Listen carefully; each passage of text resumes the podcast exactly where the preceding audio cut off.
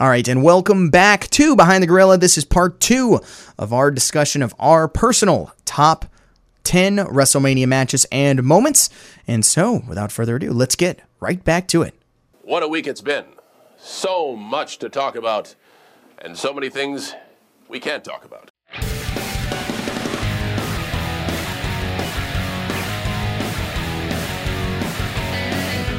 I'm Mark, And I'm Harris. and we'd like to welcome you to Behind the Gorilla, a podcast where we delve into the wild, wacky, and crazy side of professional wrestling.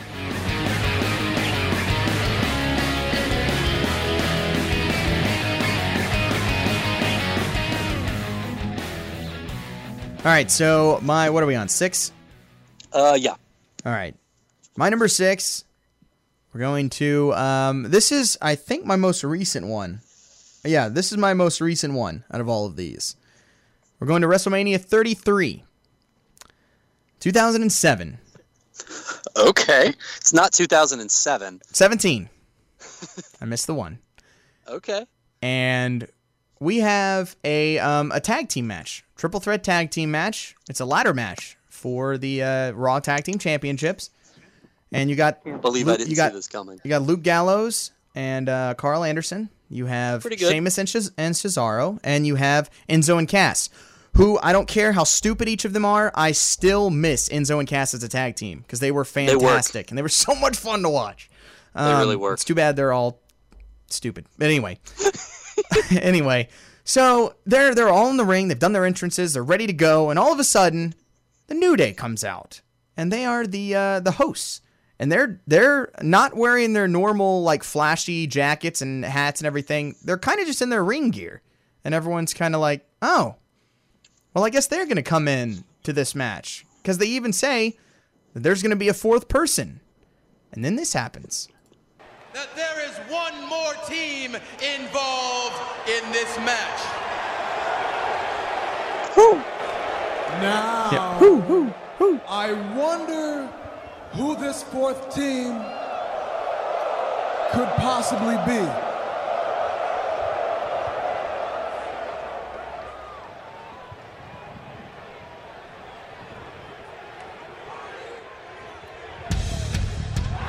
Oh my! You gotta be kidding me! Things are about to be broken!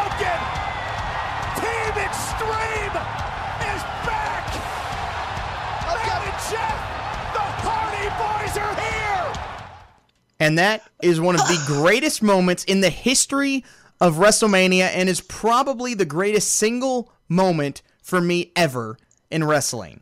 Like, because you don't understand. One, Jeff Hardy is my favorite person. He's my favorite wrestler. And he'd been gone since 2009 when Punk retired him. He had not been back in W uh, WWE. Matt left, I think, the next year. So they haven't been back in like six or seven years at this point. And then, and you know, and the the funny thing is, we all knew they were coming back at this point because they had finished with Ring of Honor. They'd done that great ladder match with the with the Bucks, and we knew they were coming back. But you know, you kind of expect that's that's a raw that's a raw after Mania moment, for the most part. They don't usually shoehorn stuff into WrestleMania for the most part. And so you're not thinking about it. And then all of a sudden, this happens, and freaking ballistic. Oh, it was the greatest thing. It was it was probably the greatest single like second ever for me re- in re- wrestling wise. That is. You can't see me right now, but I've been grinning from ear to ear ever since you played that clip because every time I watch it, it somehow just gets better. And I knew because I was I was very into wrestling at this point. So you you you're right. I remember the buzz and the general vibe was like, hey, they've re-signed. They're going to be coming back. Maybe they're going to be doing the broken stuff. But nobody thought it would be at WrestleMania. No. I mean nobody. Nope. And that's so rare today that something like that happens that just completely floors everyone, even the smartest smart fans, you know? Mhm. Oh, it was We're- amazing. Everything about that, the fact that they came out in their ring gear, just that little touch, like it wasn't the same stuff they'd had on all night. Yeah, the new day. Yeah. So you think you figured it out. Yeah, I'm sorry. So you think you figured it out. You're like, oh, they're going to reveal that they're in it. That's pretty cool. And when the music hits, there's a half second of silence as, you know, a hundred thousand people recognize it and the switch flips and then it's just the loudest pop you'll ever hear. It's one of the loudest pops in in the history of wrestling. Um, This is a moment and that and that th- that's saying so much because you don't get these now. Like you you don't get this type of pops in wrestling nowadays. It just the crowds just don't care as much as they used to in a lot of instances. So to get Right. something this big is so awesome.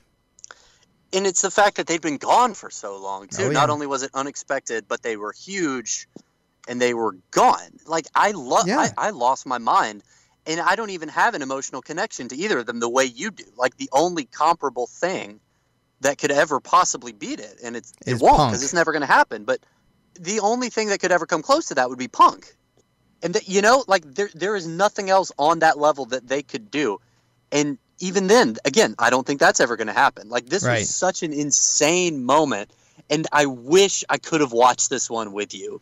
Yeah, Because why- why happened, I didn't we watch this together? is gonna lose his mind. Why didn't I we watch? that? Why weren't you there? Why weren't we together watching this? I don't remember because I know we knew each other at Right. that point, but I don't remember what was happening So- or where I was. I think you were you had like gone home or something like that. Like I don't think you were in town because I watched this with Jalen. I remember that, but I remember you weren't in town for for whatever reason. I okay, do remember I don't remember, but Mark, I literally like I had a freak out along with everyone else watching, and like the second thing I thought was, "Oh, Mark is gonna lose his mind." Oh, it was amazing. Like I'm telling you, so this happy for you. this and Goldberg beating Lesnar are the two greatest single moments I've gotten to witness in wrestling history for me. Like by far, by far, those are the two. Those are above everything else. Because because again, a lot of stuff. What I- you know, I because this has to be from 2008 on. You know, as far as me watching stuff live. So those are by far best moments. So that was my Yeah, five. I can't believe I forgot to put that on my list, frankly, but yeah, it's it's got to be up there. I guess the only reason I didn't was because, like I said, I just I didn't know the Hardys before they showed back up. So to me, it was a great moment, but it wasn't one I was as invested in. But yeah, great well, and the sure. match was great too because you know, I mean, Yeah. they they gave him the titles, so they won the titles. Jeff Hardy hit a twenty foot swanton bomb off a ladder through Cesaro and insane. Sheamus through ladders. Like it was, it was great. Matt Hardy had a twist of fate off the top of a ladder, like on uh on Cesaro, I think. I mean, it was it was great, and then they won the match on top of all of it, so it was it was great. Yeah, absolutely. Yep. So that's five for me. That's five for you. There's six for you. No, that was five. Oh, okay. Well, I'm on five now. I get because our numbers got thrown off. That's right. Number five for me is kind of the polar opposite of another moment I've already alluded to. I'm talking about the Undertaker's entrance at WrestleMania 20. Yeah, I knew you were gonna put that one on there. Yeah, yeah, buddy, you know it. Because unlike Punk, who is I, I like to watch because that's a cool character study because he's doing everything in his power to not let this guy get to him, and it kind of feels like he's almost overcompensating a little bit because he really is scared.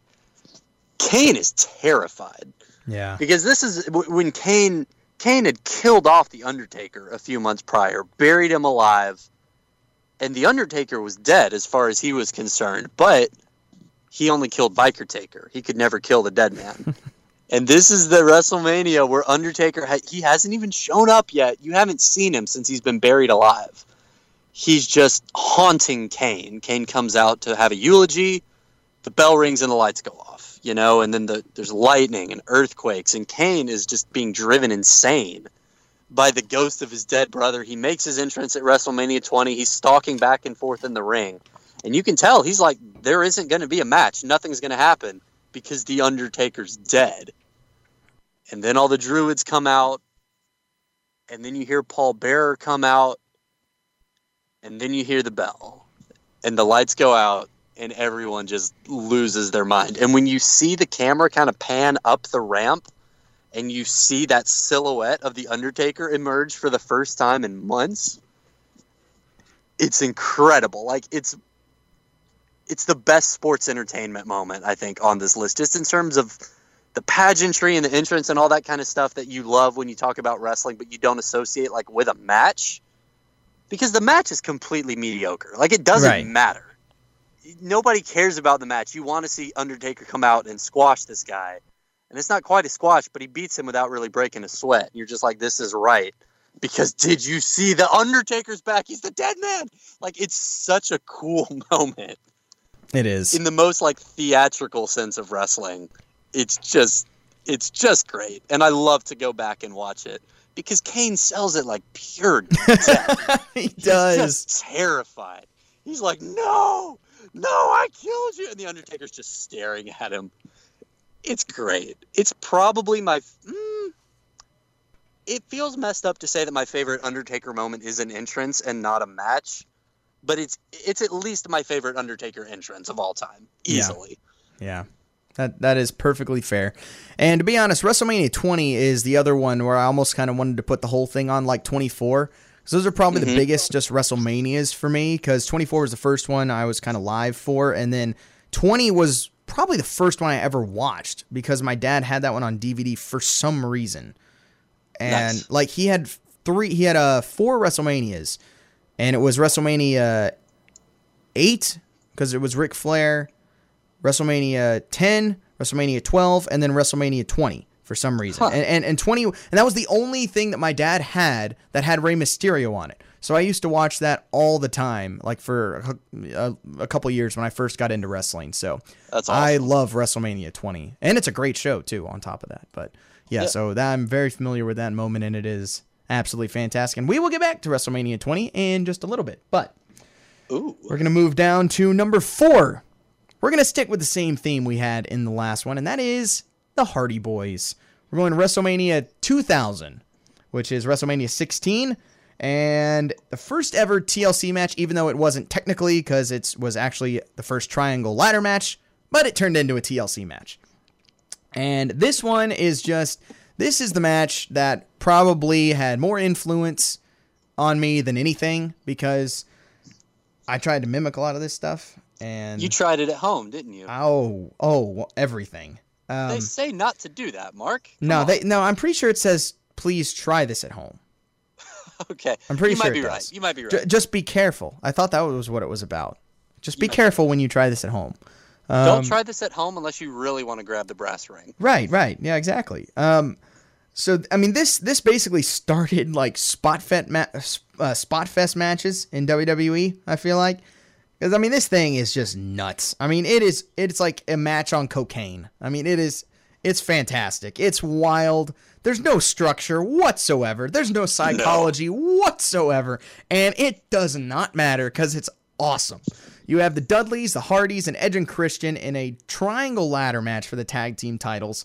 And it, I'm telling you, this is probably one of the bigger, biggest match, single match influences for me ever. I mean, it's just, it's great. I used to do swanton bombs off of trampolines and off of brick walls and off ladders and stuff, wrestling with people.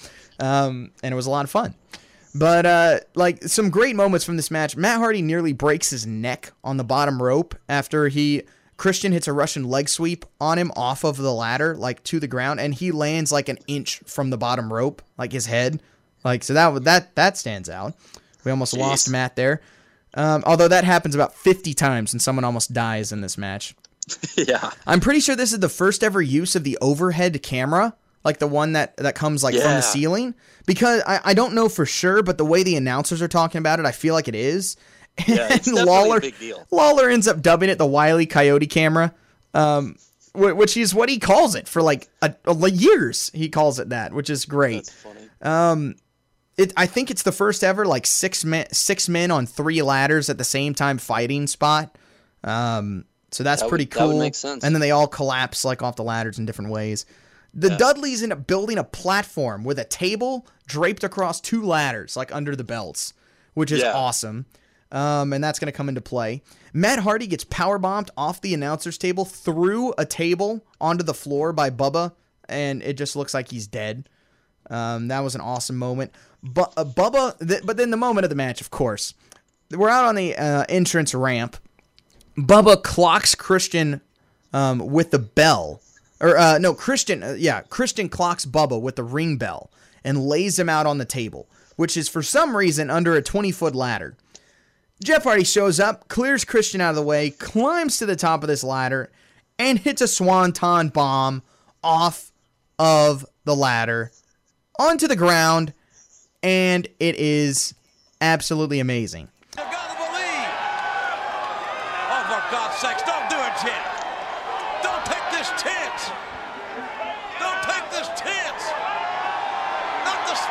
You're, no, he won't do the. si- So, swanton bomb, top of the ladder, to the floor, through the table.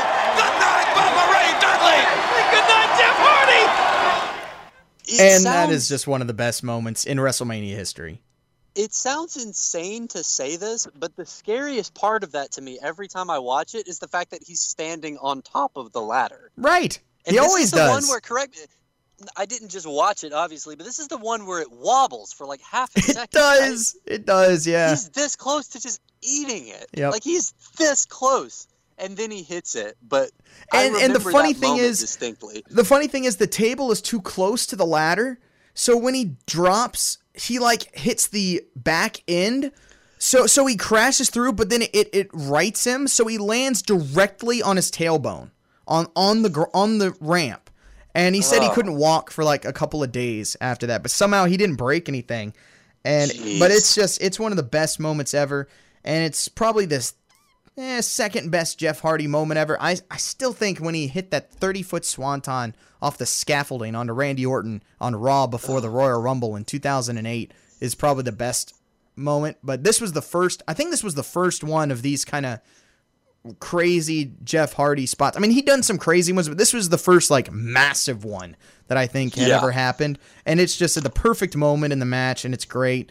Um, then back in the ring, Matt Hardy is going to the top. He's on that like table thing across the two ladders, about to grab the titles. Here comes Edge and Christian. They flip him off, and he crashes through a table that's in the ring, and it just explodes, and it looks awesome. and then Edge and Yeah. Christian win the match, but it is it's one of the best, just crazy spot fest matches you could possibly have, and it it's it's just fantastic. All all three Yeah. of them are fantastic, but I, I I went with the first one. That's fair. I believe you used the word cocaine Yeah, that's what it earlier in describing this match. That's about right. Yeah, That's- it's it's at a million miles an hour, and the re- and how all of the competitors aren't dead, we'll never know. Yeah, and it it's funny that this. Keep, I, I keep thinking about this, but this is the time of year when I try to get my casual friends to watch wrestling with me. So I'm always thinking about like good first matches to show people. hmm And if you don't want to go the Ric Flair route of like a really good character contained story in a match, go for one of these, like the Mhm. Spot Fest cocaine Oh, yeah. matches, like this this one or the TLC match at X7. Or the Either one one at it SummerSlam is great too. Yeah, yeah, no, I believe They're all you know, great. Any of those are great choices. So that that's an excellent choice. hmm So that that Oh. is my. Uh, I think we're on four. So that was my fourth. Yeah. Okay, yeah. Moving on. Um this one I think needs no introduction if you know anything about me or when I started watching wrestling, Good gosh. you're going to know what this is. I hope this is the first think it is. pay-per-view I ever watched.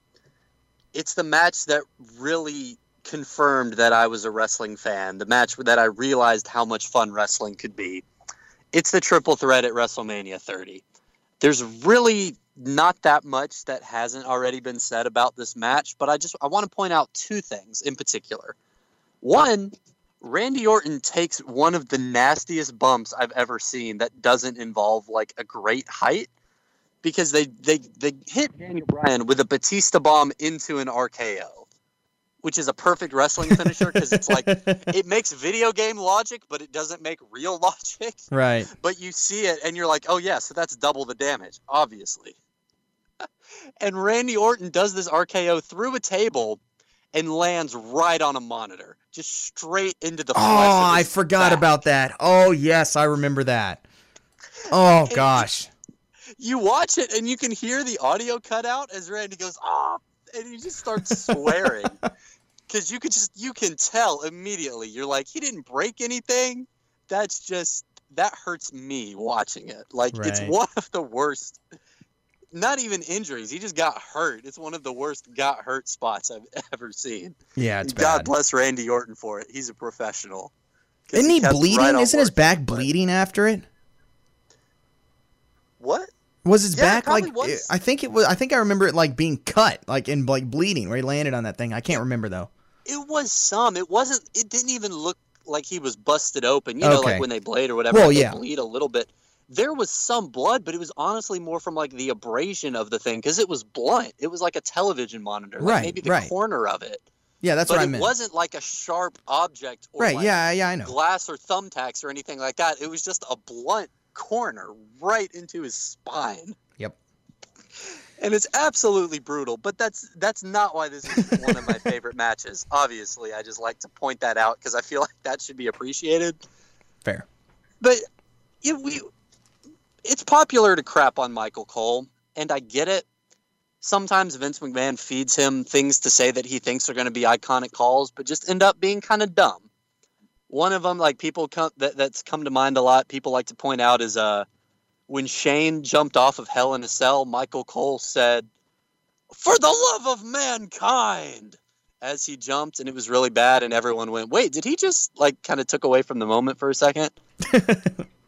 this is not one of those moments. When, when you think about it, and this is something that the show that we do has actually given me a new appreciation for. Because when you think about Michael Cole and Daniel Bryan's history, at the time I didn't understand this. But Michael Cole made his name as a heel, trashing guys like Daniel Bryan. When that heel turn first began, Michael Cole is the one who's like, no, he's too little and weird and he's a Yep. vegan. Yep. He shouldn't be the champion. And that was kind of the beginning of heel Michael Cole, which we've already talked about, went on for too long. Let's not. Was- not. Let's not. Yeah, it was generally a bad and dumb thing. But we're past that now. So when we get to the moment where Daniel Bryan locks in the yes lock, who is the voice in my head every time I see this image going, tap out Batista, tap out Batista, while I was at home going, tap out Batista, tap out Batista? It's Michael Cole. It's a really cool moment when you think about how far he's come. Oh yeah. And I know they don't really acknowledge it in kayfabe, but knowing the history and knowing that story, that Michael Cole is the biggest cheerleader in that moment for Daniel Bryan, and like any veil of objectivity that he has is long gone, and he's openly cheering for Daniel Bryan against Batista, and that's how the match wraps up. That's a really iconic moment for me. That's one of oh. my favorite moments where he goes, "Tap out Batista, tap out Batista." Batista's gonna tap, and then he does. That never happens when you call something like that. It's amazing. Like that's one of my favorite moments in all of wrestling. Definitely one of my favorite WrestleMania moments. And Michael Cole, for all the crap that we give him, I'm going to give him his due diligence. He makes that moment even better. Yeah. He makes that call perfect. Fair enough. Fair enough. That is an awesome moment. That is a fantastic WrestleMania moment. All right. So, where are we? Three? All right. So, for my third, we're going back to a show we've already talked about WrestleMania 20. Because, again, as I talked about when Harris brought up WrestleMania 20, this is a big WrestleMania just in my course of watching wrestling and it has one of the best matches in the history of WWE and definitely in the history of WrestleMania as the main event triple threat match between the champion Triple H, who at this point is like this is uh oh, what was it called when Triple Reign H of Terror? Yeah, yeah, yeah. It's during the Reign Yeah, of Terror, Triple H.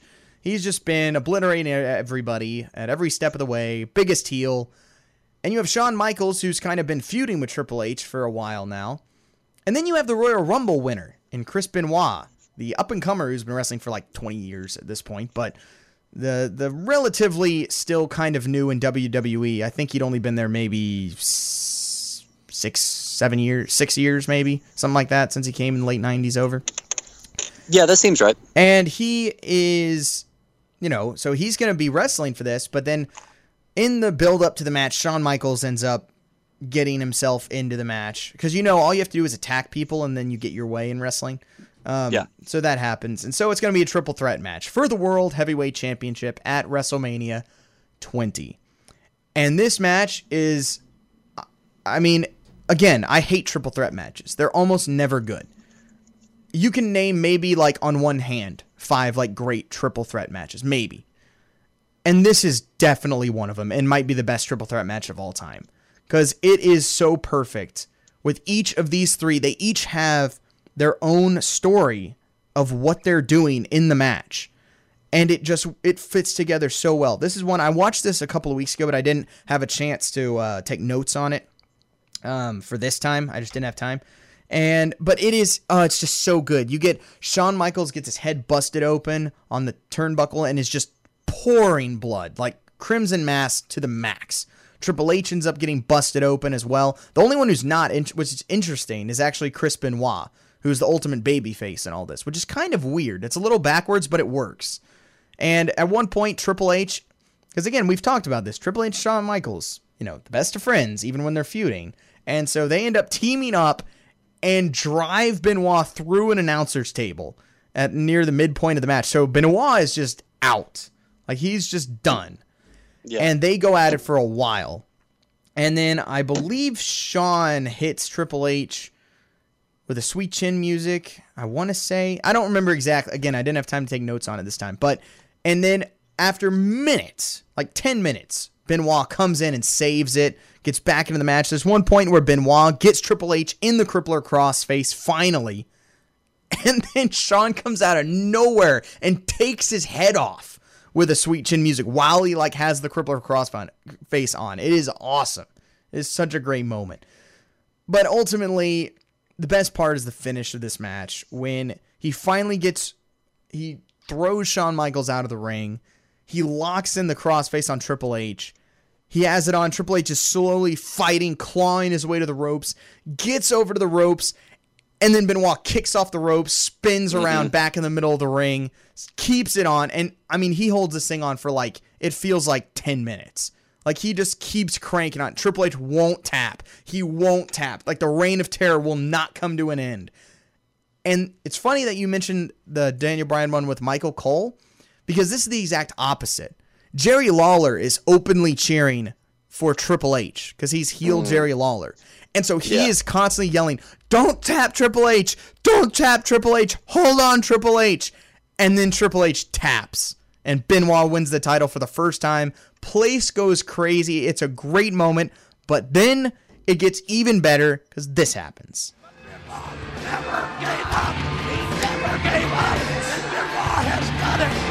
Also, JR's voice is gone because he's gone crazy. Finally, finally, my God, finally, Chris Benoit has become heavyweight champion of this world. And this is also one of the best entrance themes of all time. But look, JR, look. Look who's in the ring. Eddie Guerrero, the WWE champion. But let's not forget the history of these two men. Eddie Guerrero with a heartfelt embrace on his friend, Chris Benoit. These men have traveled the world over so many times, and they're both shedding because Chris Benoit can say, I won the heavyweight championship of the world in Madison Square Garden at WrestleMania 20 and it is just that is one of the best moments in the history of the WWE. And it and it makes it even more obviously a big deal because both of them are no longer with us for very you know for different reasons. But it yeah. is such a great moment. Eddie had an awesome match with Kurt Angle earlier when he held on to the title. And so him coming in the ring, celebrating with Benoit, they're both the champions. These are the two these are two of the guys who were told were too small, weren't gonna make it and defied all the odds and made it to the top are two of the greatest in ring workers ever. And it's such an amazing moment after such an amazing match. So, and then that mixed with just the fact that I I saw I watched WrestleMania 20 so much growing up that this is this is my this is my three because it's awesome. Yeah, that's a great choice, and I do love that Jr. who's known for freaking out has completely lost his voice just yep. to put that moment over even more. Oh, it's He's so freaked great. out so much he can't even talk. That's it's, fantastic. It's yeah. So that's my. Okay, so we've reached the point in the countdown now where where I'm I'm gonna jump because my number three moment was the "I'm sorry, I love you" and that super kick, which right. we already talked about. So bringing it back, number two, and this was kind of a hard thing for me to distinguish between number two and number one. But we're gonna go back to WrestleMania 31, and kind of like WrestleMania 20 for you, like something you know personally is going to have a different sort of appeal for you, right? And I didn't think about this until I was making this list, but like I remember a lot more of WrestleMania 31 because that was like WrestleMania is always the season finale in a sense. Well, it sh- it should be when it's, good. not- it is Right. In practice, that isn't always true, but you still kind of treat it like it is, Sure. right? Like it all builds up to WrestleMania in your head, even if that doesn't always work out. Of course. This was in this in in this sense, this was the first WrestleMania, like proper WrestleMania I ever watched, because from the minute Daniel Bryan won the titles at WrestleMania 30, I realized that this wasn't just like a fad for me or like a weird thing I thought I might be interested in. I was in. And I tuned in every week that I could and I watched as many of the pay per views as I could. I was there when The Shield beat Evolution. I was there when Seth Rollins stabbed his brothers in the back. So I got to watch this this whole year of wrestling coming to an end at WrestleMania 31. And if I could have put a whole show on this list, it would have been this one for Yeah. that reason Mhm. because it felt like the season finale of all this different stuff that I'd seen play out in that year. And when you stop and think about it, like that's a good year of wrestling between the Shield and Yeah. their breaking up, Seth Rollins and Dean and their feud, Seth joining the Authority, and Sting coming in. Rusev is going on this reign of terror with the United States title, and nobody can stop him except for John Cena. Like, there's a lot of really good stuff happening Yeah. during this year. But if, as soon as I said WrestleMania 31, I think you know what exactly I meant. Yeah. And I just wanted I want to point out again two things. Number one, obviously I'm watching this main event for the title as a massive Roman Reigns mark, which is an interesting way to watch his matches because I have no idea what under- that's like. yeah, he's not the underdog when he's fighting Brock Lesnar for the title because you know he's probably going to win, or you think he will at least. But he is the underdog in the sense that you think he's probably not going to win over the fans. And as a fan of Roman Reigns, watching him from that perspective, you want him to overcome the odds and win the crowd over. And that wasn't really happening tonight. Me and some of my other friends who are big Roman Reigns fans, we were kind of mad about it because we're like, look, he's good. Like this is a really good match. He's the perfect foil for Lesnar if you like just on paper. Right? And I know, you know, you have problems with him and I get the problems people have with him. But if you just stop and you say, okay, he was one of the hottest members of the hottest faction in the company last year. We made a, uh, Lesnar look like a monster by beating The Undertaker. We broke up the faction, and we've been building this guy on a singles run all year to slay the beast and win the title at WrestleMania a year later. On paper, it makes perfect sense. And I get that people didn't really want to get behind it. I'm not. We're not going to have this whole argument or conversation again right now. But on top, in the midst of all that, he comes out to a chorus of boos. The crowd is crapping on the whole match, and they still knock it out of the park. It's bloody, it's brutal, and you really believe for the first time, probably since he beat the streak, that Lesnar is vulnerable. At least in a way, I I can't think of another time that he looked this close to losing all year. And again, none of that would really matter because ultimately, you know, you're thinking, well, Roman's going to win and it's all going to go down the drain. And then Michael Cole does it again. He says something that at the time it doesn't seem like anything. It, it seems like Austin at the end of the WrestleMania X7 video package saying, I need to beat you more than anything in the world. You're just like, yeah, this is that's a good point. But when you watch it again, it, it's just it's art. And at this point, Lesnar is down. He's just hit another F5 on Roman, but he can't get to his feet. He's exhausted. He's been beaten into a post. Reigns has eaten a couple F5s. Neither man can get to their feet. And Michael Cole just says, Who can capitalize? The best part of that match is the fact that Roman got busted open.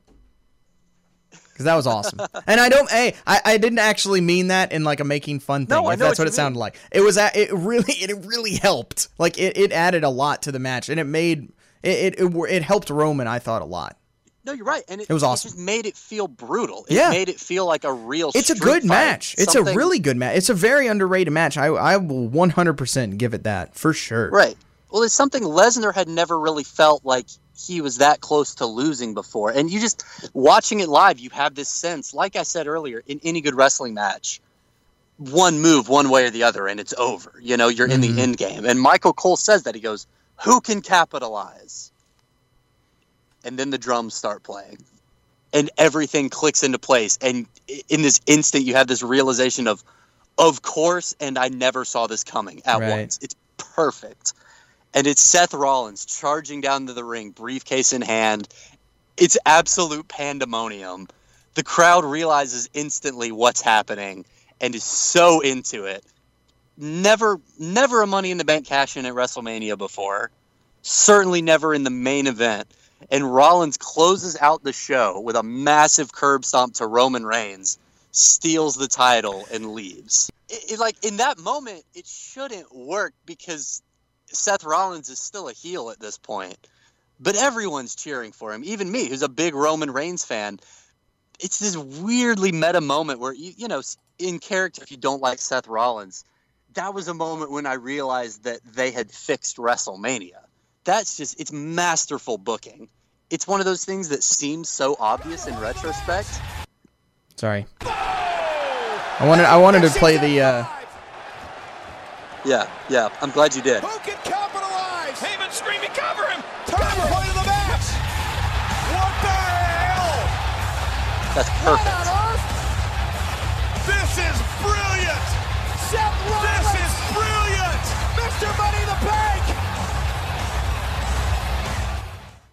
I just wanted to play That's that part. absolute art. It's great.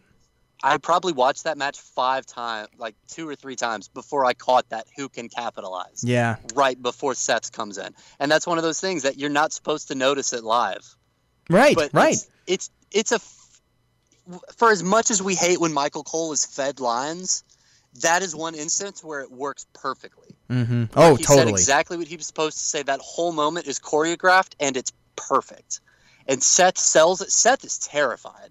He's terrified that he's about to screw something up, and you get that manic energy from him and how desperate he is, and it's infectious.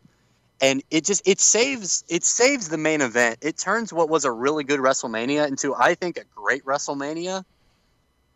And I don't think I give that show enough credit when I look back on it. I think I take a lot of it for granted but it's brilliant. That's a great moment. That was like the end of the first season of wrestling I ever watched. I think about it that way. And it's awesome, man. It's just it's one of my favorite wrestling moments of all time, bar none. So certainly certainly one of my favorite WrestleMania moments. Yeah, no, that is a great one. That that's an underrated one. I agree too. It's underrated just because of the fact that it's Roman, and so most people, inclu- including me for the most part, uh, disregard stuff like that. But I do, I do forget how good of a match that is. Obviously, the moment's awesome, and that's the main thing that people remember. But it's a really good match. It is. It really Yeah. is. So that is a uh, that's a solid one. That is a solid one. All right, so my number two should be no surprise to anyone who's listened to the podcast. It's the greatest match I've ever seen live. And we're going to one of the worst WrestleManias of all time, WrestleMania 27 in 2011 in Atlanta. The first WrestleMania I got to go to live. It was the second ever wrestling show I ever got to see live. The first one was the. Michael Cole versus Jerry Lawler. Am I right? What a great match. Is that not it? Is that not what you picked? Mark's mad at me now. Roman Reigns sucks, Harris. I'm sorry, buddy. I cut you off in your build. Go back to it. Anyway, back to uh, the one of the worst WrestleManias of all time. the one, of course, in Atlanta. The year before, uh, my first ever wrestling show was Royal Rumble in 2010, which is is recognized as one of the better Royal Rumbles. For me, I still hate it because freaking Edge won, and I still don't understand why people cheered. But anyway, um, so now we go to the next year, WrestleMania 27 there's not a lot to write home about other than the fact that I was there and that was a big deal because it's freaking WrestleMania and that was awesome. Um, in the Georgia Dome in Atlanta. Um, but yeah, it was very eh. And uh, so about the halfway point, Harris uh, beat me to it. We get the amazing moment of Michael freaking Heel Cole versus Jerry King Lawler in a garbage match. I'm pretty sure is what it was called. And um, that sounds like one. Stone Cold Sounds was like out there, so that was cool. So I mean, I got to see Stone Cold live in person. That was probably the only good thing about that. And I got to see him stunner everybody after the match went to hell. And um, whatever, that doesn't matter. But that had just happened. You got to bear that in mind. So that helped with this moment. Um, so that had happened. But now we come to the match that the only match that matters on this whole show. Undertaker versus Triple H. Now you got to think of this. Undertaker has just come off three of his best matches, if you would ask most people in WrestleMania. At 24 against Edge, and then in 25, obviously against um, uh, Shawn Michaels, which we talked about earlier, and then 26, where he retired Shawn Michaels. Yeah. Well, now it's kind of like, well, where do you go from here? Well, naturally, Triple H. Now, the thing that bugged me because I hadn't watched this match in a while, and so I'm watching the the pre build up, you know, the, the the video package, and it's really not that great.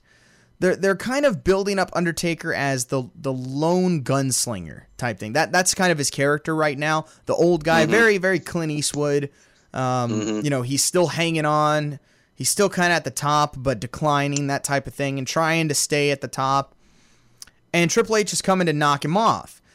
Now, you would think that the logical reasoning for starting this would be you just retired my best friend. Why would that not have been the buildup? But that's not what it is. The buildup is I'm Triple H, I've done everything, but I haven't beat the streak.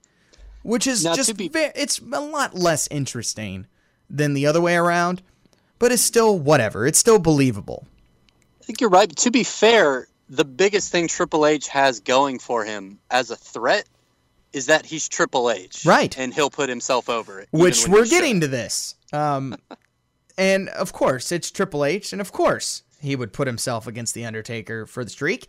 And the funniest part is they build this as the first matchup between these two when it's not. It's Triple not. H has already lost Undertaker at WrestleMania before, and Vince just throws that out the window for his stupid has to be first. Oh gosh, even when it's a lie. And um, so they don't talk about that, the fact that he's already failed before. Was he biker taker the first time though? Uh, to be honest, he might have been. I don't I remember. He. He might have been. He, He, might have been. Maybe he's going with the kayfabe that it's a different person. Sure, whatever. I guess the other one's dead, so this is a different Undertaker. Then how can streak be the same? But whatever. It's it's actually twenty and one. That one with Right. the dead, the, the biker taker doesn't count. anyway, It's different. So you know, I still think they should have spun it as the other way. I think that would have made more sense, but they don't. I think you're right. And so we go to the match. Triple H has a pretty cool entrance. Of course, he always has the weird over the top entrances, but this one is pretty cool. Uh, it's like a Viking type theme entrance, like a or like either uh, that or like a knight knights type thing. And there's a bunch of extras out there with like shields and armor, and it's kind of cool. And Metallica's "For Whom the Bell Tolls" is playing, which is mm-hmm. awesome. Now, unfortunately, that is only on the pay per view version. And once they came out with the DVD and now on the network, they changed the music and it's some generic bullcrap that sounds terrible. Which is very disappointing. But if you look on Dailymotion, you can find the actual pay per view feed where it has the real music there. But this one's not a huge problem because you know once he once it kind of ends, he sheds the stuff and then it's the game starts playing mm-hmm. and he comes down. Well, then Undertaker comes out. Now at this point, Undertaker has been using Johnny Cash's "Ain't No Grave" whenever Yeah. he does stuff, which is just awesome. It is Yeah. so awesome. Now the Undertaker's theme is is great too, but this is just fantastic, and it, it's that lone gunslinger thing. Like it's just it's perfect. WWE takes that away too on the DVD and on the network, and they overdub with his actual his like regular theme, and it's just so frustrating that they do that. But if you go on Dailymotion and watch this one, you can actually get the entrance with the uh, with uh, the Johnny Cash song, which is awesome, and I highly recommend watching it that way first because it's awesome.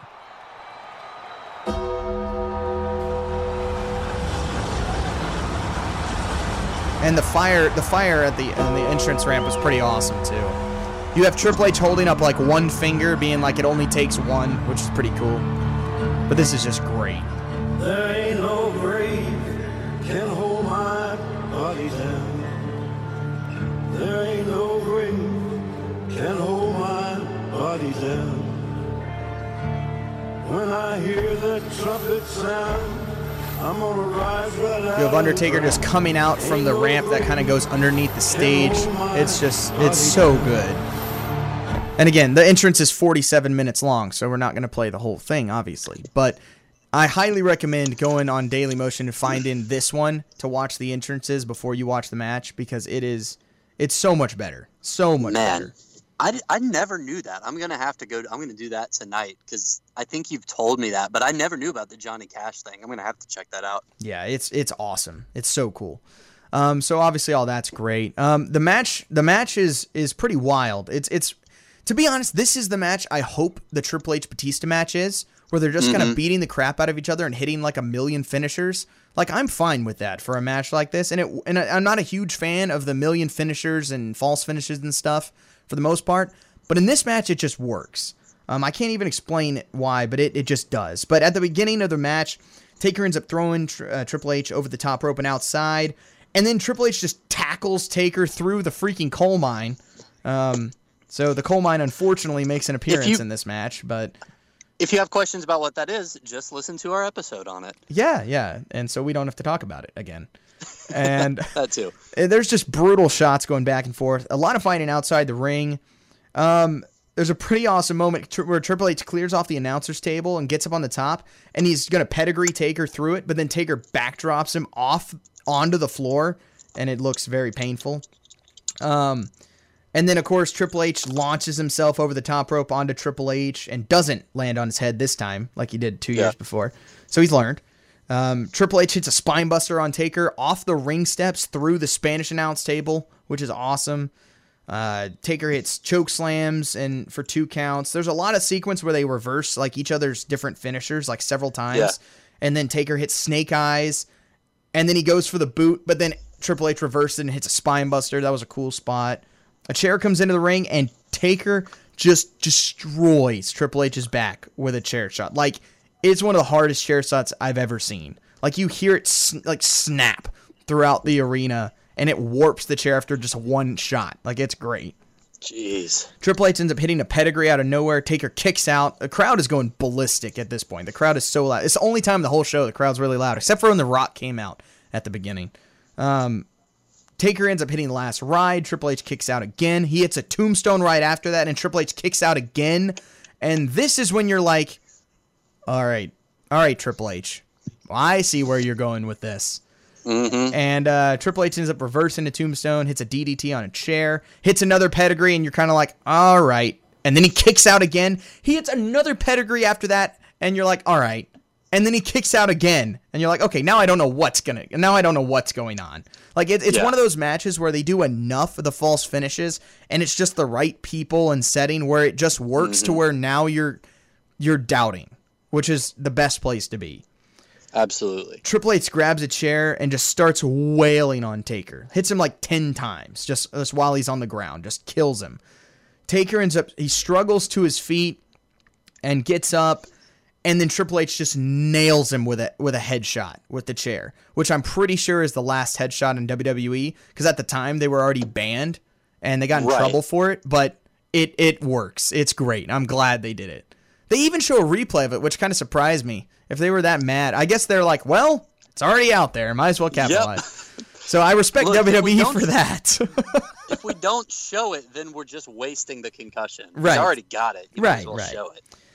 and then uh and then there's and like so Triple H is spent because he's just wailed with the chair and stuff, and he's lying down on the ground. Taker's just immobile, and Taker like can't get up. Like he's trying to like roll up and he can't. He just cannot physically get up. And Triple H just walks over to him and is just screaming at him to stay down and just die. And Taker then grabs Triple H's throat, and the crowd goes nuts. But Taker doesn't have any strength with it, and Triple H just knocks it away. And it looks like Flair in 2008. Like it's almost mimicking that in like the feel. It's so good. Triple H then does the like throat cut sign, picks him up, hits a tombstone, hits the Undertaker with a tombstone, or I'm pretty sure that's maybe Kane has hit him with a tombstone. And other than that, that's never happened. It, it's over. Like everyone knows it's over. Because again, we saw this with Ric Flair. It's the same thing. Undertaker's done. This is the end. It's Triple H. Of course, it's going to be Triple H. This is the end of the match. He crosses Undertaker's hands, and Taker kicks out at two. It is the single greatest moment of my entire life as far as wrestling goes, and nothing else is even close. Because they make you believe for that one second that the streak is going to end. And then it doesn't. And it is just amazing. The crowd is great. Triple H plays it amazing. I mean, he is shocked. He is shell shocked. And so he walks out and gets the only thing he knows to do at this point and gets the sledgehammer. Yeah. Comes back in the ring.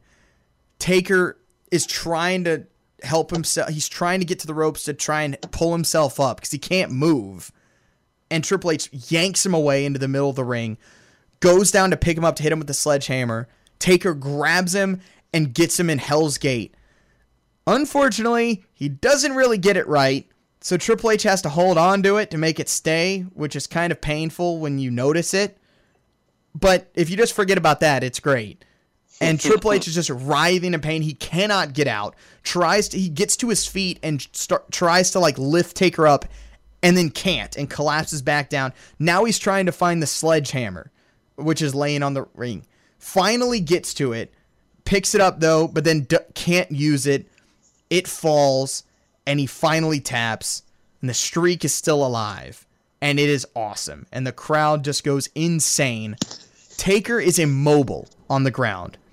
After several minutes, Triple H finally gets up and walks out, but Taker still hasn't moved and has to be carted off.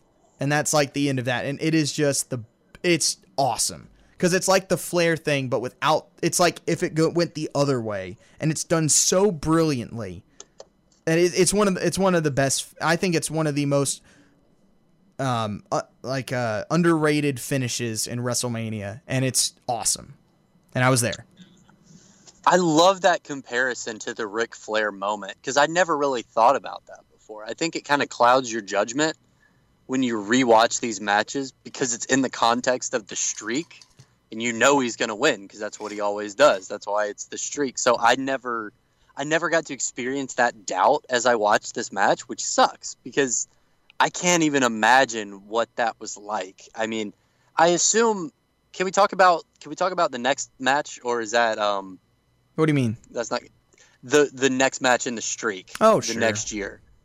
That's not like your number 1, right? No.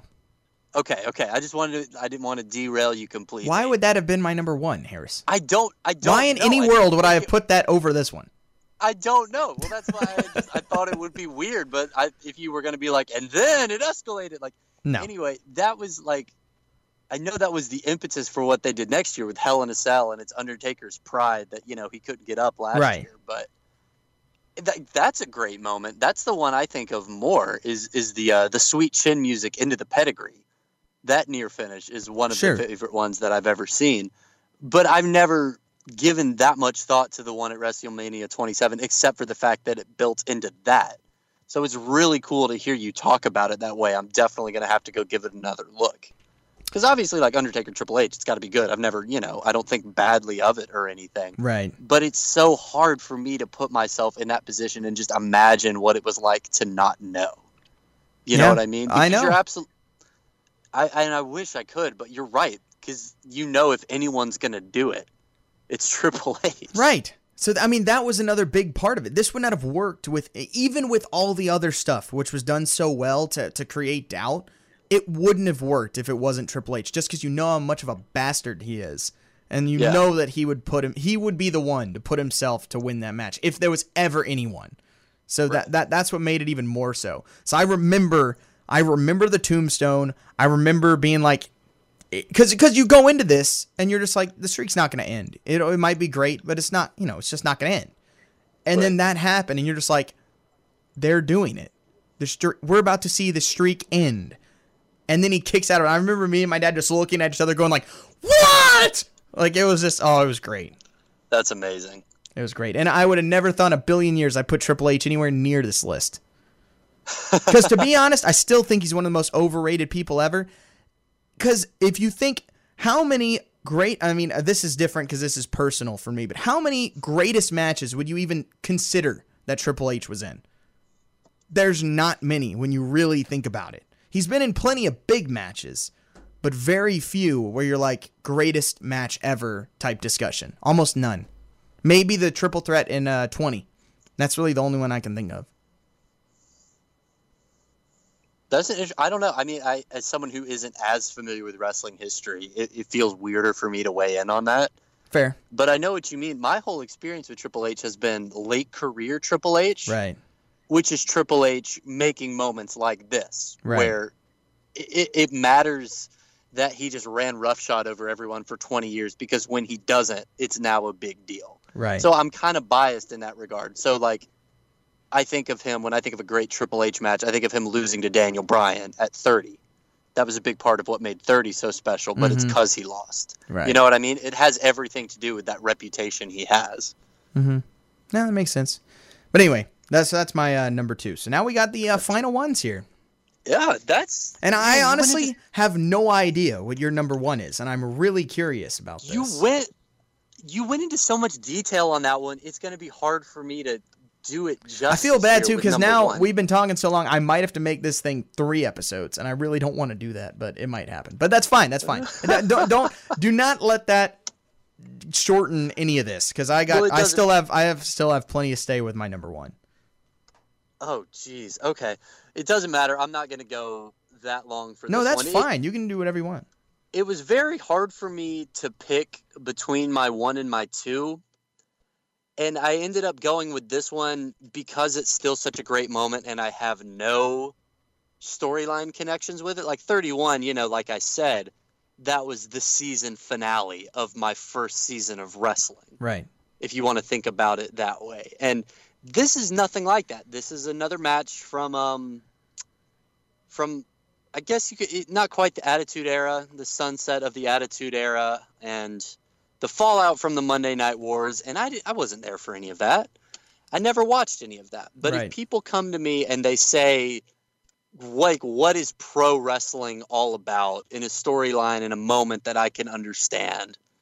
This is consistently the one that I will think of, the one that I will bring up, the one that I will show them, just to prove how cool this form of storytelling can be. I'm talking about The Rock versus Hulk Hogan Ah, at WrestleMania 18. Now, of course. from a work rate, no, this isn't really that. This is a perfect wrestling match in every other sense. Mm-hmm. And if you know me, if you've listened to this podcast for any length of time, you know that for me, like what you can do in the ring, I, I value that. That's important. It's not as important as everything else. I love your ability to tell a story. I love a wrestler's ability to work the crowd, to create a character that's, you know, the classic saying is themselves dialed up to 11. And all of that is so present in this moment, along with the hottest wrestling crowd I've ever seen yeah. it's the perfect showcase for what wrestling can be and it's on the biggest stage and another match that i will sometimes show people is john cena versus the rock not because it has a lot of these same characteristics but because everybody knows john cena and the rock. Mhm. but this match works just as well on that plane because everybody knows hulk hogan and everybody everybody knows the rock. And it's this incredible like clash of worlds.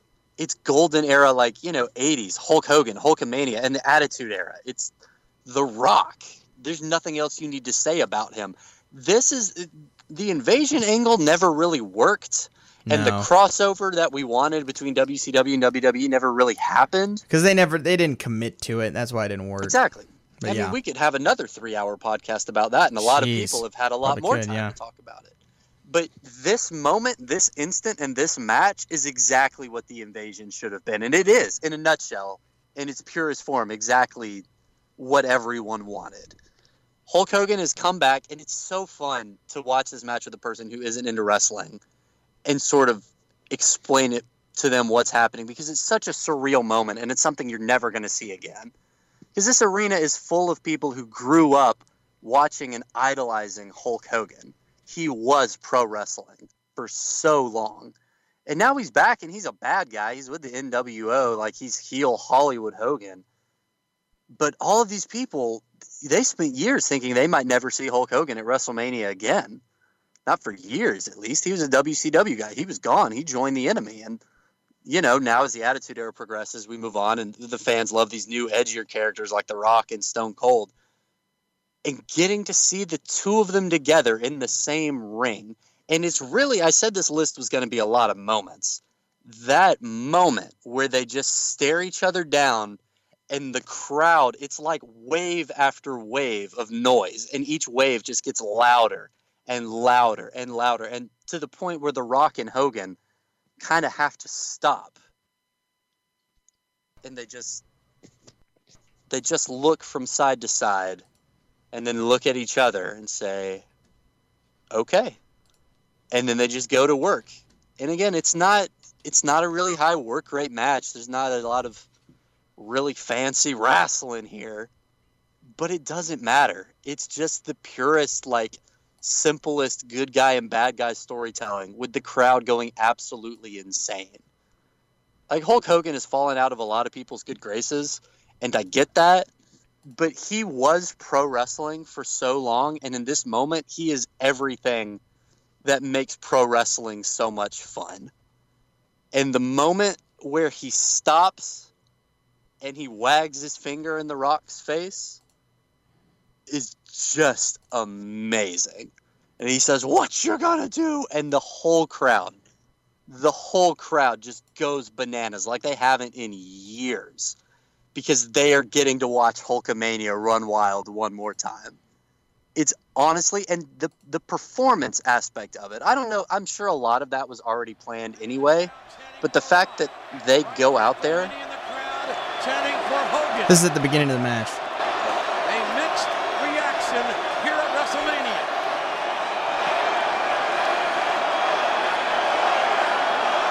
They haven't touched. Yeah. I can tell you, when talking to The Rock earlier today, he was a big Hulkamaniac as a young man. Like, not a single person is sitting down. Not a single person isn't moving. Yeah. This is a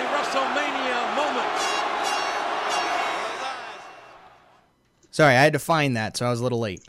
Oh no, it's totally fine. That that standoff, that stare down. It's it's classic. it's the kind of thing that they try to replicate every year as a WrestleMania moment. They do. And you can't force that. But when it's real and when it's that pure, I mean, it's it's one of the greatest moments in wrestling. And again, I love it because that's a moment you can point to for someone who's like, "Why should I watch this? It's all fake." That energy and that moment and the the talent of the two of them to look at each other and realize that this is bigger than they ever thought it was going to be and they're going to milk it for everything it's worth is just so great. I don't know how much like how much of that match they were hamming up to get more of the Hulkamania in there. I don't think they they didn't know that was going to happen. And that moment when they get No. out there on that stage and find that waiting for them and then the performance they turn in. Hang on, hang on, Harris. best I finally got to this part. Okay. Oh, cannot believe it. Oh, my God. What you gonna do, Rock? My God, The Rock can't believe it. What you gonna do? And Hogan scores in the right hand. Hogan to The Rock for The Rock. The end could be near for The Rock at WrestleMania 18. He beat Andre the Giant. That was the the finger part. Oh man, and the I can see the Rock's face as you play that clip. He was just the perfect foil for this moment.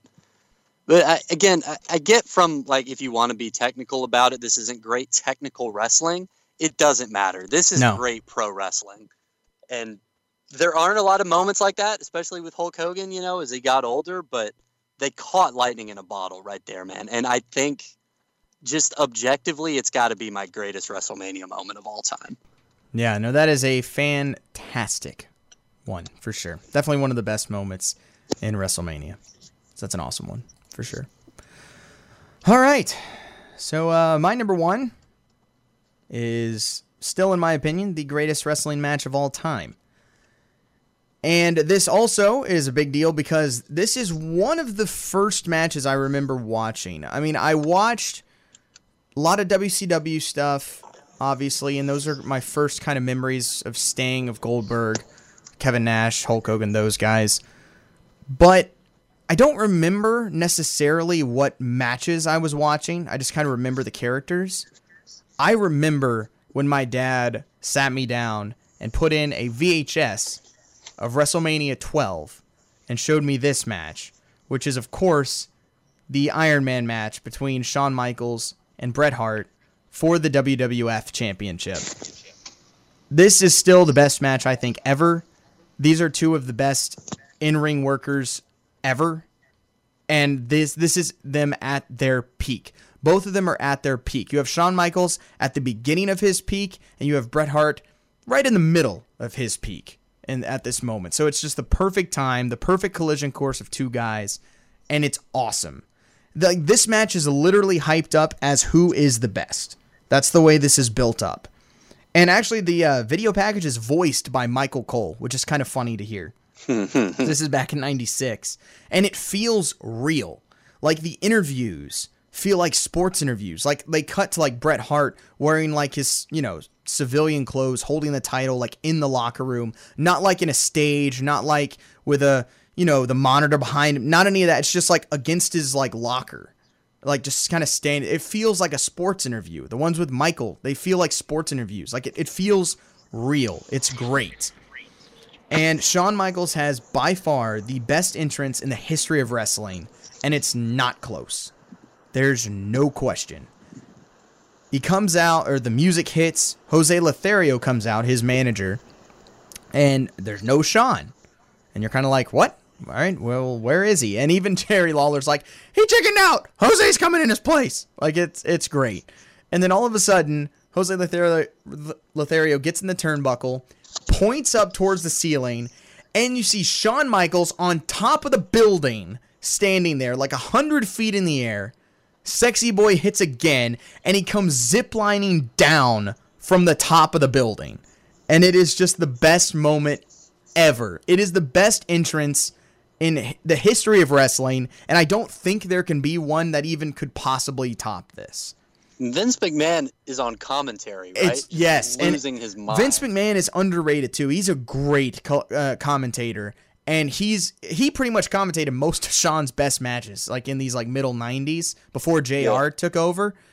And it's great um, for me. Whenever like I can only think of Shawn Michaels matches when I hear Vince McMahon say like "and Michaels no," like that. That's Yeah. always in my head. Like those go together. And so he, yeah, he's great. I mean, he he lands in the crowd and then like comes out, and it's just this this feels like the most important thing that's ever happened in wrestling. Like just everything about this starting, because you know they're gonna be in here for an hour wrestling for the title, trying to figure out who the best of the best is. And they do such a great job for that. And the beginning actually feel it feels like a real wrestling match because it's real slow. And some, so I've seen some people complain about it being slow, but but they're not just not doing anything. Like they're they're you have Bret Hart keeping a headlock on Shawn Michaels, and Shawn Michaels is trying finally gets up, goes to shoot him off. You know, like that's how you get out of headlock. You shoot him off into the ropes. But Bret Hart holds onto him and drags him back down. Like stuff like that. Like it's it, it's never boring, at least not to me. It seems Yeah, like it has weight to it, right? Yeah. It's not like the 10 minute title matches you talked about earlier where they have to hit everything. Right, right. It has to be slow because it has to go for an hour. And they're they're both just trying to control the other ones. Michaels, for the most part, is being controlled by Hart at the beginning. Like he'll escape and then he'll be put like right back in the hole.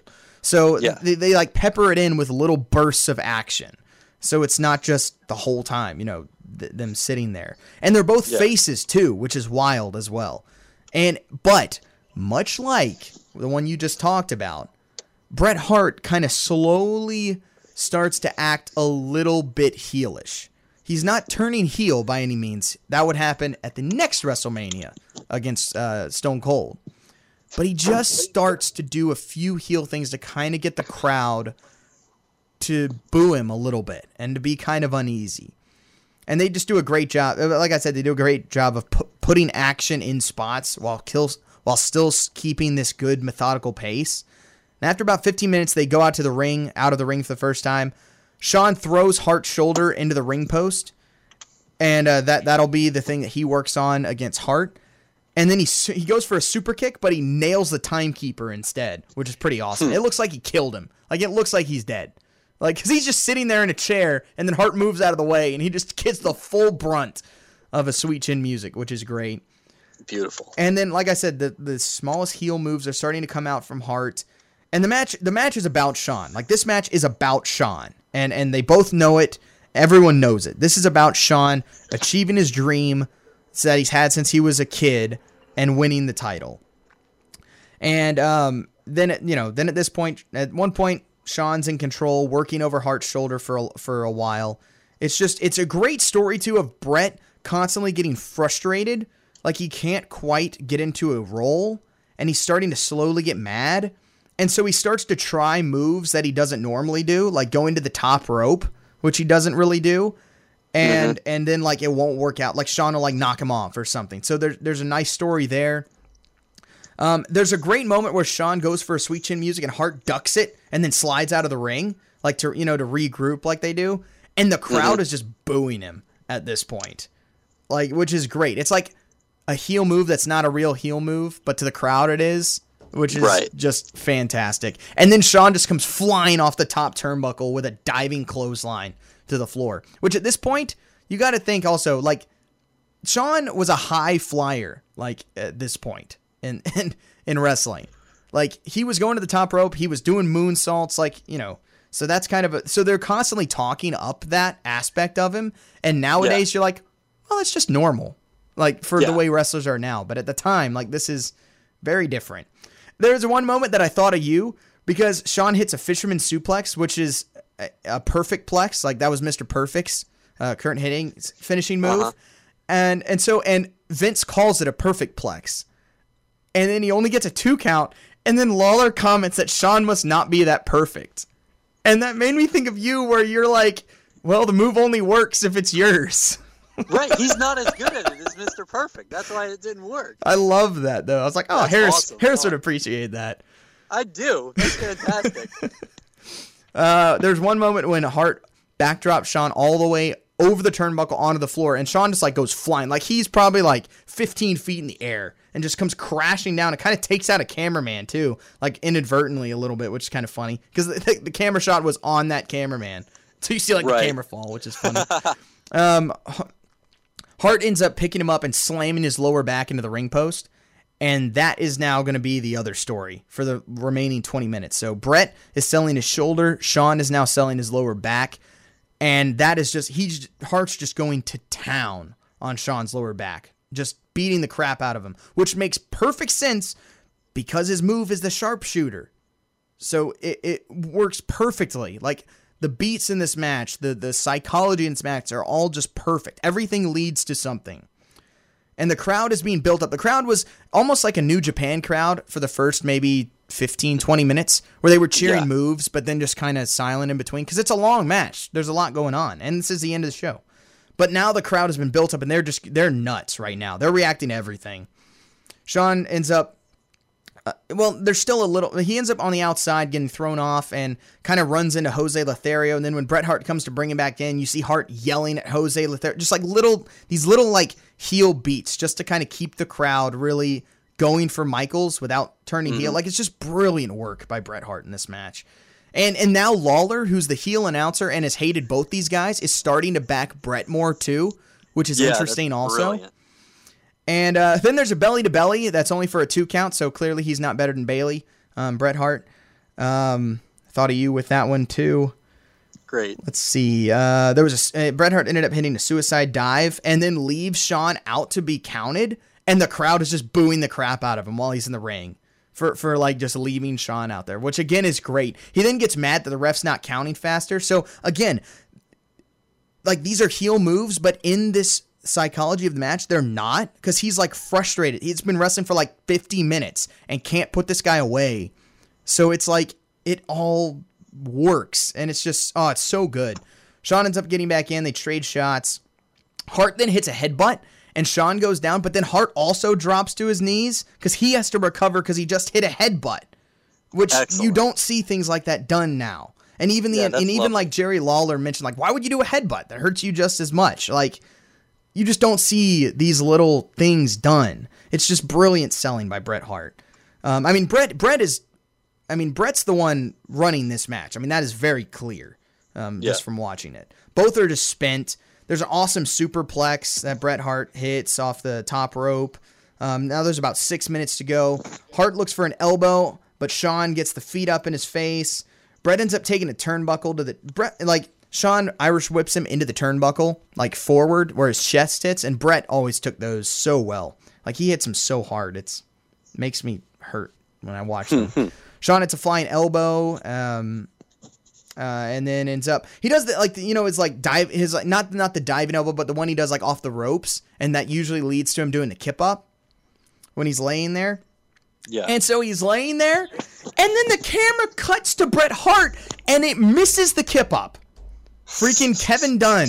One thing in this match there's a lot of moments that are missed. Like the camera the directing is not nearly what we are very used to seeing in WWE and it's really kind of funny because there are several things that are missed I cannot believe they missed that part um, so Shawn's now like, you know, doing his own hulking up and getting energy. The crowd's now starting to go crazy. Shawn hits a diving elbow. Hart kicks out. Now there's only two minutes to go.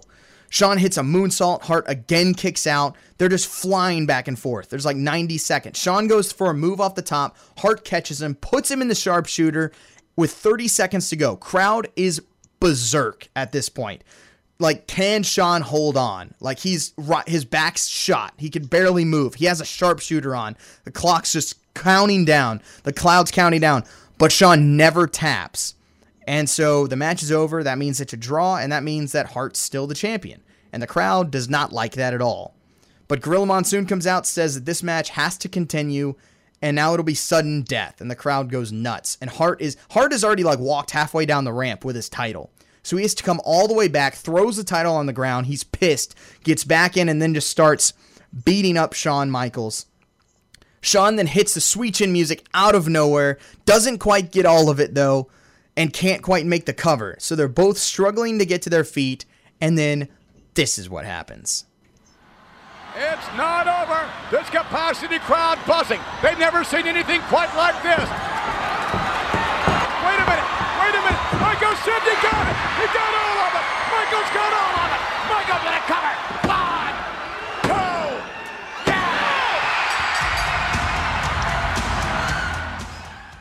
And we have a new champion.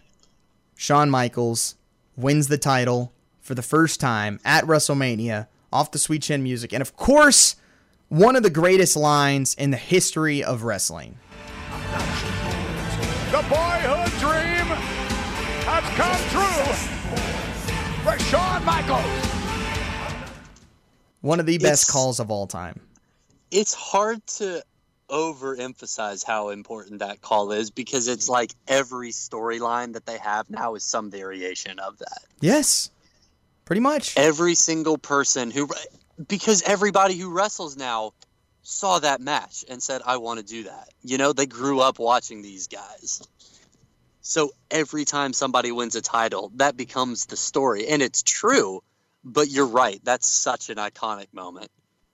Yeah, and that just props to again because Vince is just he was so good on commentary, and that's just it's such an amazing moment. I still think that's the best match of all time. The story that's told is unlike anything else.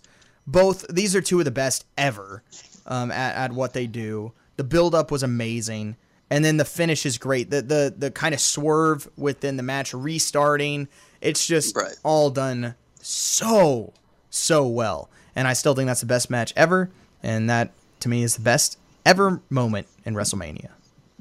It's a great way to end it. Yeah. So that was a long show. Appreciate you guys holding on here. I kind of figured it would be long, and then uh, it was. So that's that's fine. Harris is now at You- work till like 10, 10 tonight, but oh well. Yeah, probably. It's fine. It won't, it Sorry won't be about that, that, long, but no, I was thinking like I oh well, you know, I'll just I'll step out to my car and we'll record for like an hour, hour and a half like we normally do, and then I'll go back in and I'll be out by like seven. And now it's whoo, yeah. Yeah. If you listen to this whole thing, congratulations, or I'm sorry. I'm not sure which. But Right. thank you. Let us know some of your favorite WrestleMania moments. If we left them off the list, I imagine I kind of thought you might do uh, Bret Hart and Stone Cold at WrestleMania 13. I know that one gets thrown out there a lot. That is a great one. No, and there's many there's many other fantastic WrestleMania moments for sure. Um, Yeah. And again, these are not the best WrestleMania moments of all time. These are our favorite WrestleMania Yeah. moments of all time, which we probably should have harped on at the beginning, just so people aren't like throwing things at this point. I feel like they figured it out by now. I hope so. But uh, yeah, so yeah, thank you so much for listening to this uh, special edition here of Behind the Gorilla. We'll be back with a uh, be back with a real episode, or at least a normal episode next. Although our episodes aren't normal, they're very weird. So we'll we'll, we'll have a regular episode next week. Um, with some strange moment in wrestling history for, history for sure. So uh, yeah, give us a uh, go ahead and give us a rating and review on iTunes. Um, yeah, even if you didn't like it. Talk about how we got all this wrong and we missed by not putting, um, I don't know, Sable versus Torrie Wilson on the list or something. Some, if, you, if you're if you think that, then just go ahead and let us know. Um, and uh, yeah, follow us on Twitter at behind underscore gorilla. That's where I post all the links to all the content we have, all of our thoughts on wrestling. We'll definitely be utilizing that on um, Sunday during WrestleMania for sure. And yeah, you can follow me on Twitter at Marky Mark Brand. And I'm at Harris Wilson. And yeah, definitely do it, especially this weekend if you can, because Yeah. we're going to be tweeting about wrestling for eight straight hours, and we're going to go a little insane along with everyone else doing it. Oh, we But will. But it's going to be great. It will. I'm It always really is. Even when it sucks, it's great because it's WrestleMania. It is. And then then we can at least have fun hating it. Like there's always something fun to be had with WrestleMania, regardless. So Absolutely. we cannot wait for that. So again, yeah, thanks so much for listening to this uh, special edition of Behind the Gorilla. And again, I'm Mark. And I'm Harris. Have a wonderful rest of your week and enjoy, of course, WrestleMania.